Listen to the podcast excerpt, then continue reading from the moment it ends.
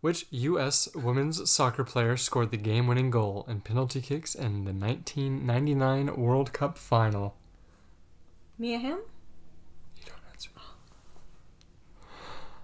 Welcome to Trivial Context. I'm Sean. I'm Brooke. Mia Hamm?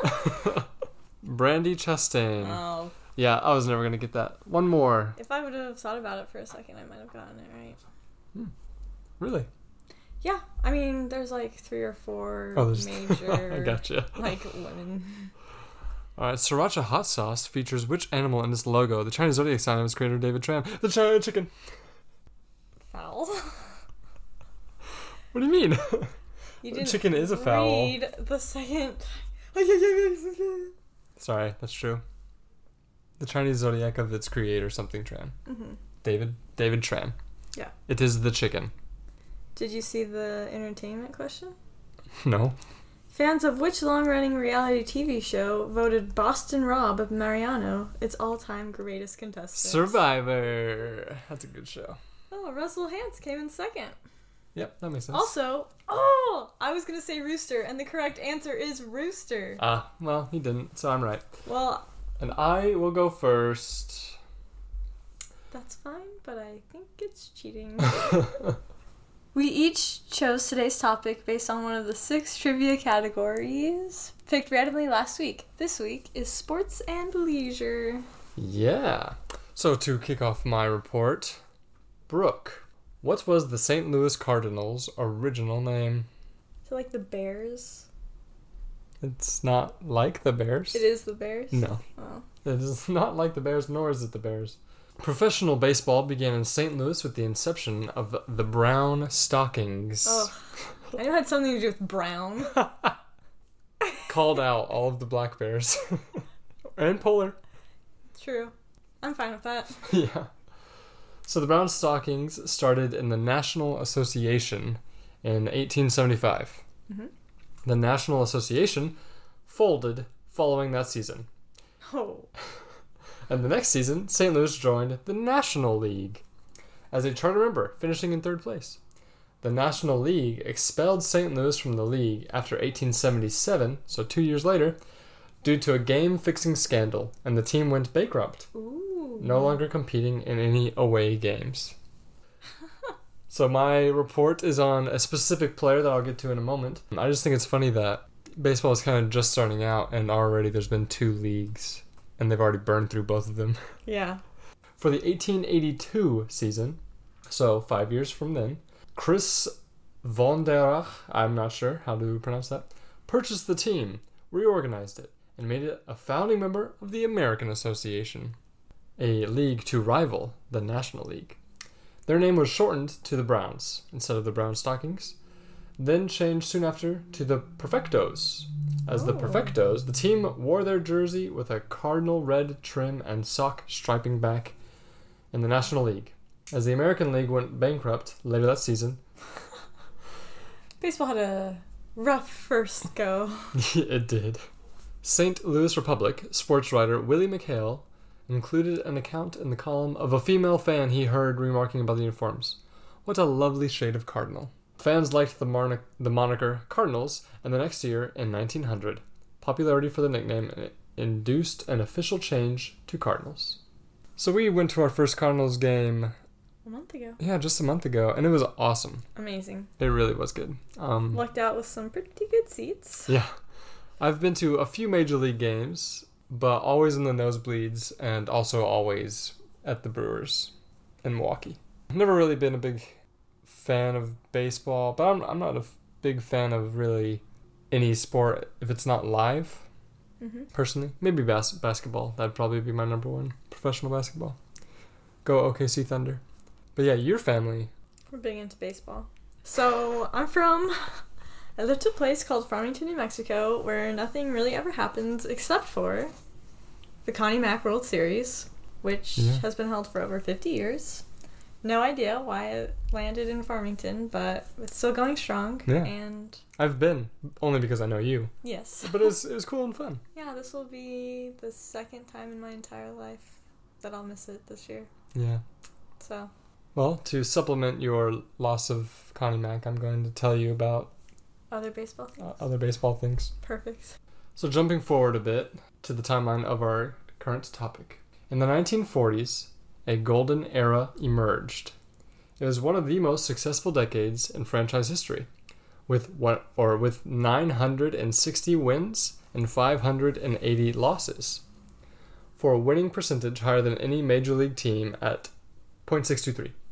I'm not going to go into a lot of game statistics because for me, I don't So understand them and it's very boring. So As a baseball fan, so boring. yeah, it really boils the game down into um, I don't know the way they do it in Moneyball. It looks so fun, and then you like look into it for a little report you're gonna do on your little podcast, and it's so boring. so very few statistics, though I will still have a couple. But this streak of success was due in large part to a stunning lineup of extremely talented ball players, but in no small part by the topic of today's report Stanley Frank Musial or Stan the Man. A So Stan was born in Donora, Penn in 1920. Sorry, Donora, Pennsylvania I was like in 1920. know what it is. Young Stan frequently played baseball with his brother Ed and other friends during his childhood and considered Lefty Grove his favorite ball player. After briefly considering a career in professional basketball, because he's just an athletic guy, Yeah. to which he had received a scholarship to, uh, Stan decided to continue with baseball. The Cardinals had scouted him and offered him a contract, but Stan credits his librarian for ultimately showing him his real passion was in baseball. As all librarians do. Yes, that's in their job description. Mm-hmm.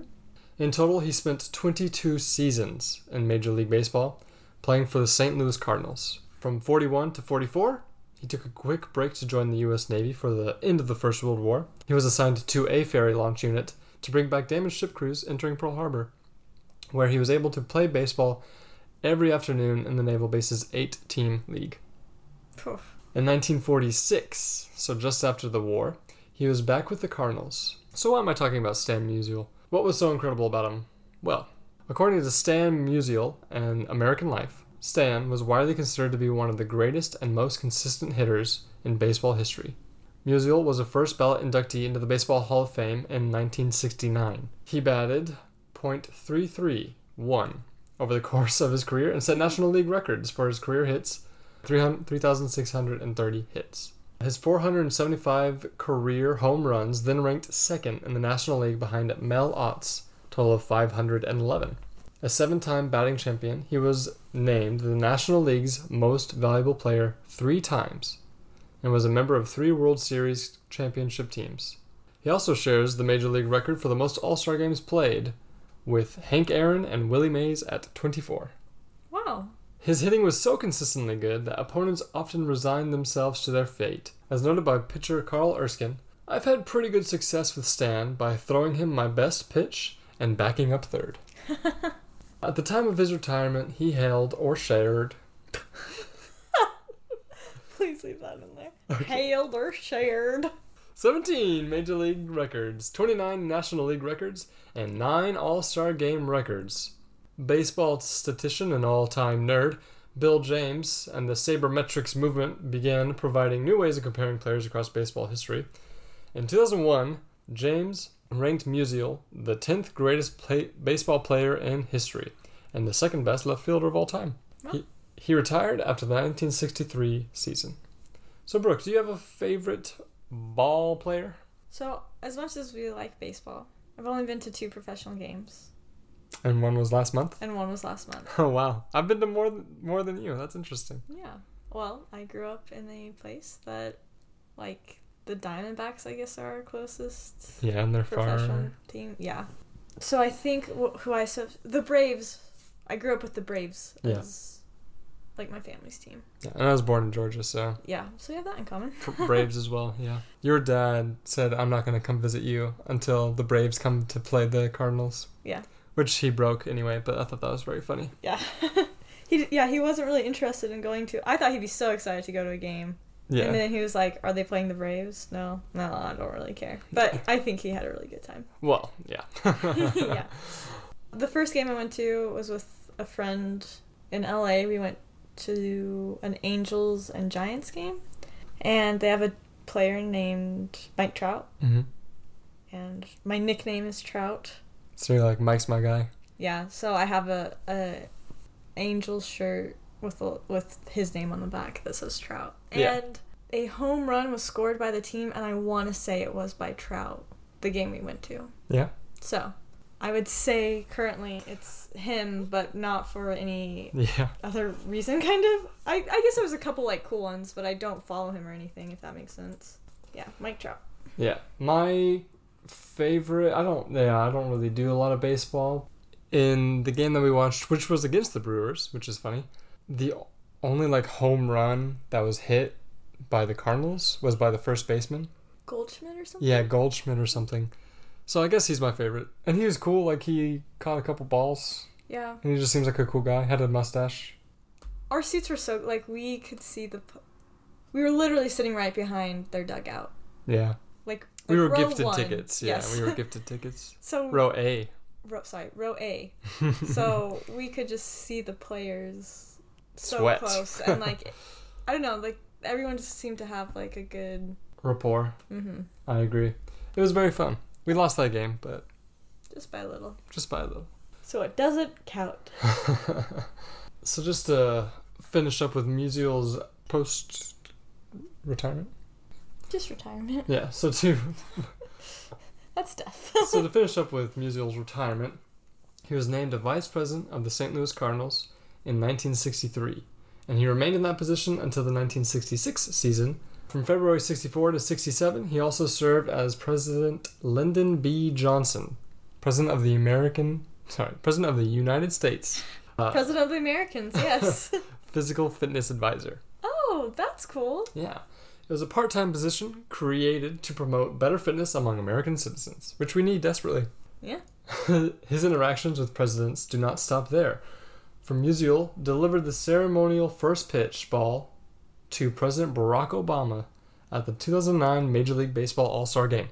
Wow, that's A Stan the Man Day was held in his honor by the Cardinals on May 18th, 2008.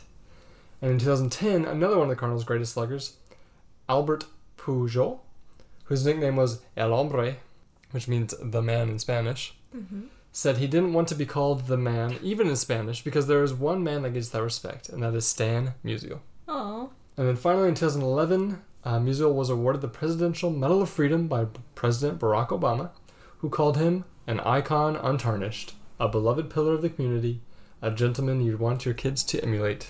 how nice. I know. I'm looking up a picture of him. Oh, what a cute guy. Look at him. oh, He, spoiler. yep, my last sentence. So, he was an amazing ball player, 10th according to his statistics, but I say one in our hearts. Mm-hmm. And in January 19, 2013, surrounded by his family, Stan the Man died at the age of 92 of natural causes at his home in Ladue, Missouri. Nice.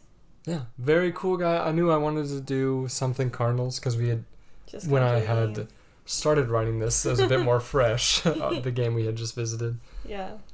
And yeah, it turns out we have a great guy.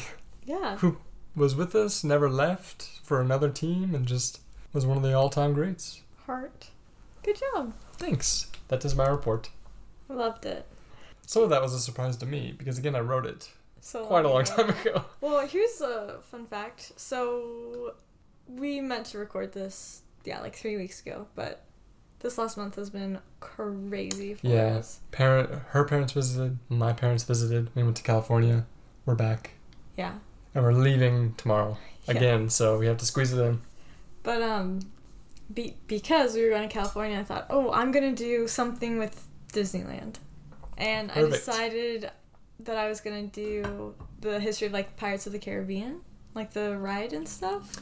And then when we were going to go ride you did it, tell me this, yeah. it was going to be really cool because we know, like, all the all history and stuff. and all the like inside uh, secrets or whatever. I'm glad that didn't happen because we got there. it was, it was closed. Yep, it's closed for refurbishment, so would have been a big waste of we would have built it up so much. I know, Yeah. and to be fair, like I did do some research, so but Oh, so it was disappointing for you. yeah, but that's fine. Um, we still had a good time. It was it was a great time. So I had like a three choices I was kind of going with, so I just went to my choice number two, which turned out to be choice number one. All right, you ready? yes. Do you know what? Have you, did you see my computer? No, I have not. Oh, great. What toy, invented in 1974, was Walmart's best selling toy in 2015? 2015? Oh, 74? Would it be? Uh, it wouldn't be the lightsaber. That was three years later. 74, 74, 74. 2015? I don't know. I didn't buy toys when I was 17. I will go with the yo yo. Oh, that is a good guess. This is the Rubik's Cube. it is the Rubik's Oh Cube. Oh no! it was between those two. Um, yeah. The Rubik's Cube. Mhm. I can solve it. I have one right here. Oh no, it's in the basement. I was gonna do like Rubik's Cube. Noises. Yeah. ASMR. Oh, you did find it. Yeah, there it is. All right. So Walmart alone had 111 million dollars in retail sales that year. In May 2014, on the 40th birthday of the Rubik's Cube, Google displayed like a Google Doodle where you could where they had like a interactive 3D cube.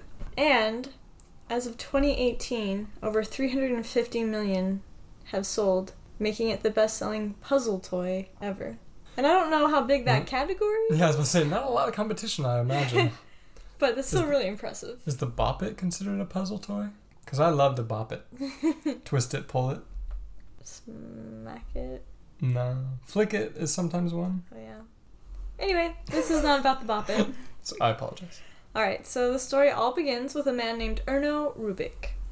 Erno was an architecture and design teacher and a puzzle fanatic and a bit of a genius as well. Good for him. He's a really cool guy. He was a young professor, just a few years older than his students. Wow. And it was really, really important for him to find new and interesting ways to teach his classes. And he really wanted to figure out a way that his students could visualize the concepts they were being taught. He was trying to create a math model for a 3D design. And basically, yeah, it's like the vis- visualization of like the mechanics three dimensionally. I saw somewhere that the first model was made out of paper and paper clips. I mean, like the idea Yes. of it was. That's cool. Seems fragile. Yeah. Just in case you don't know what a Rubik's Cube is, it is a cube that has three by three colored squares. Mm-hmm. So there's 54 faces on the cube, and then the big cube is made up of 27 little cubes, also known as cubies. Fun. Yeah.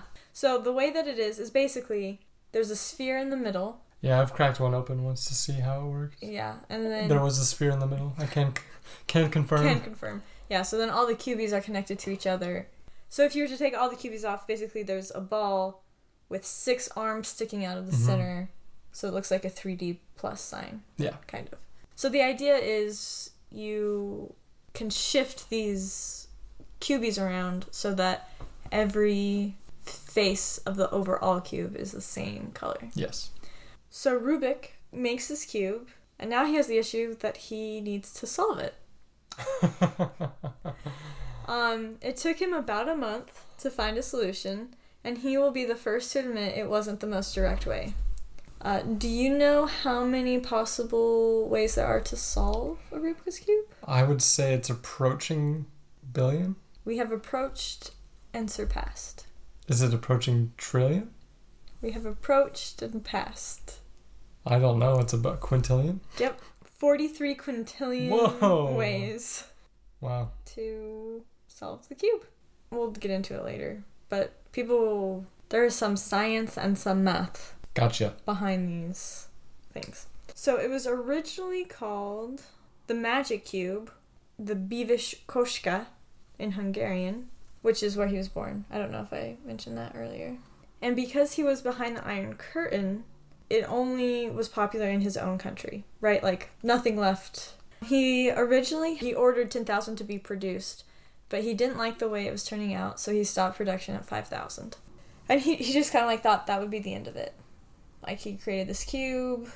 It wasn't getting the Recognition. yeah. He was he seems like a very cool, down to earth guy, Good. and it was kind of like, all right, well, I made some. Moving on with my life.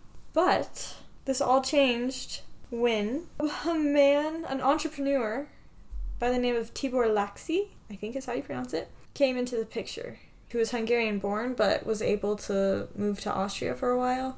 So that really got his like entrepreneurial mind going. And he saw a waiter playing with it. He was intrigued, so he bought it for a dollar. Realized that this could be a big deal. It feels like one of those. Oh, I invested in Apple when it was a garage, and now I'm a billionaire. Yeah. Yeah. Hunted down Erno and said, Hey, let's go places with this. He then took it all around Europe, like the places he could, to toy fairs. That's fun. Yeah. Apparently that used to be a thing. Probably still is. We just don't really hear about it. And he landed in one in Nuremberg where he got connections to Ideal Toy Company and they bought the like global rights to produce it and they ordered a million. And they decided to name it rename it Rubik's Cube. Perfect. So Perfect. from Magic Cube to Rubik's Cube. In 2 years, they sold a 100 million. wow. It immediately won toy awards. They listed them, but I don't think anybody cares. yeah. Yeah. Um, it won awards. Good for it. Yeah. I mean, just to show it became popular very quickly. Yes. Um, by 1982, so it comes out in 1980. Like it's released to the public in 1980. Two years later, there are five books on the New York Times bestsellers list on how to solve the wow. cube. Have you ever been able to? I've never, I've never tried. Would you like to? Um, I don't know. This has intrigued me, but it also Has intimidated you a little? Yeah, like I really thought that you kind of just like fell into it, but after doing this, like it's an algorithm. Like you Yeah. memorize. Uh, the way it was explained to me, because when I was a kid and like fiddle around it, I had no idea how to do it. But then, yeah, someone told me a piece will always be a piece. So a blue, white, red piece will always blue be a blue, white, red piece. If that's a corner piece, So that'll, patriotic. that'll always be a, a, a piece. So you just have to get that piece, have the blue side facing the blue, have the white facing the white, and the red facing the red, because the six centerpieces can't move. Hmm and then you have to get the white blue piece next to the blue white red piece and have the white touch the white touch the white and the blue touch the blue touch the blue. And then you just kind of branch out from there and that really helps a lot. Like being told that it's not 64 faces it's 27 pieces hmm and these six don't move was all i needed to really understand it and, and start to go through it Yeah. not that i did it quickly but Right. Well, I I guess there's ways, that, and they have different names and like techniques to do it. I, I've heard of the white cross technique, Yeah, I think that's what you it's called. yeah you fill out the white, uh, starting with the edge pieces and then the corner pieces, and then you move up the Rubik's cube to finish the yellow face last. Yeah. So there's a million, and yeah, these books it'll say like six L, which means you move a piece six turns or three or six Turns on the left side or Yeah. something. Wow. So that is how the books are. I don't know. Like it'd be kind of interesting to play with it, but I also it feels like a lot. yeah. So- Um, but yeah, I I didn't realize how I guess mathematical it was. hmm I thought it was more of just like a practice thing, and it is. Yeah, I mean, I think there's two ways. I think it's the way that you can memorize all of these different algorithms, Mhm. or you can figure out how it works and, and trial and error till you solve it. And I think one's more fulfilling than the other. Yeah. Getting back to what we were talking about. Sorry. No, it's okay. But I think it, they said books one, two, and four on that list. Like so, like of the top five, three of them were about the Rubik's cube, and one of those was written by a twelve-year-old boy. Oh, cute. Yeah. It was like a little pamphlet or like a little booklet. Yeah, just how to solve the Rubik's Cube. That's cube. interesting. It's called You Can Do the Cube by Patrick Bossert. It sold over 1.5 million copies, and it has become a universal bestseller, and you can still purchase it. That's so cute. I'm And looking at a picture of him now. Like straight out of the 80s. Yeah, that's a bowl cut. Yeah, so kind of fun. There's a medical condition associated with the Rubik's Cube. It is called cubist thumb, and it is when your non dominant hand gets tendonitis from holding the cube for so long. Wow. Yeah. Okay. It also broke the rules of toys. Wow. Setting all kinds of records. Yeah. because at the time, like I mean, not at the time, still today, like people produce toys. To be bought. Yeah, well, so like this didn't need batteries. It didn't need accessories to go with it. It wasn't gonna break or go out of date, so you would need another. Like Oh, so people could still have one from 82. there was a dip, so it got really popular, and then for about fifteen years Yeah. dipped, and then in the early two thousands it spiked back up. Do you know why that was? I don't know why it dipped, but it came back because speed cubing became a thing. Oh. So there was It's like YouTube or, or something like that where you can share Mhm. videos Yep, with all everybody. social media. Yep. Yeah. So the Rubik's Cube comes out in 1980. The next year, countries start holding speed cubing competitions. So like pretty immediately, and then yeah, it like dies down, and then yeah, YouTube people started getting more and more competitive. Yeah. So then it, it grows, um, and now you can do it. They have like different categories where you can do it like blindfolded. You do it with your feet. You do it one handed. Like there's all these different ways you can do it. The fastest. Do you want to take a guess on the current record for fastest time to solve a Rubik's cube? Well, I've seen these videos, like scrolling through stuff. Mm-hmm. Um, so I'm gonna guess like under three sec, maybe under two, like 1.8 seconds. Oof. Uh, the fastest a human can do it. The world record is 3.47 seconds 3.4. by Yusheng Du, and he said it in 2018. We kind of talked about this earlier, but this has become like quite the mathematical phenomenon. So and yeah, they have like computer programs I was to figure say, it out. like, so did he have like two or three less turns he had to do, and that's why he got point whatever seconds faster than somebody else? Like, how was that fair? So Or do they Every- have like a like a set randomization that they always do? So I think everyone is given the same cube. You have 15 seconds to decide how you want to solve it. Oh, And then, so again, it, it kind of comes back to memorizing all these algorithms where Yeah. then you can look at something and be like, okay, this algorithm is the fastest way to get it. And they have, you can buy speed cube. I mean, a Rubik's Cube does not cost that much money like a regular one. no, yeah. You can do, get a speed one where it's really well, like, like there's professionals who literally like make sure there's no bumps or holds Oh, wow. or anything like that. So they just fly Yeah. they have robots who can solve Rubik's cubes, and they do it under a second. Under a second. Wow. Again, I did not realize how like mathematical Yeah. a Rubik's cube is. Well, I mean that's at the top level. yeah, I don't expect you to solve it in four seconds. yeah, but still. Now, another thing I don't feel qualified at all to talk about is something that's called God's algorithm, and essentially, Interesting. that's how many moves it would take God to solve all 43 quintillion ways, like possibilities. So oh, all things. so like the the max amount of moves it would take, giving any orientation of the cube. hmm Okay. So you can always get from point A to done in 20 moves max. Interesting. Yeah.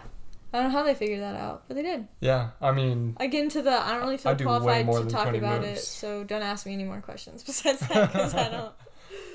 that's cool though. That's really interesting. Yeah. I love that he chose the Rubik's cube. that's a very funny topic.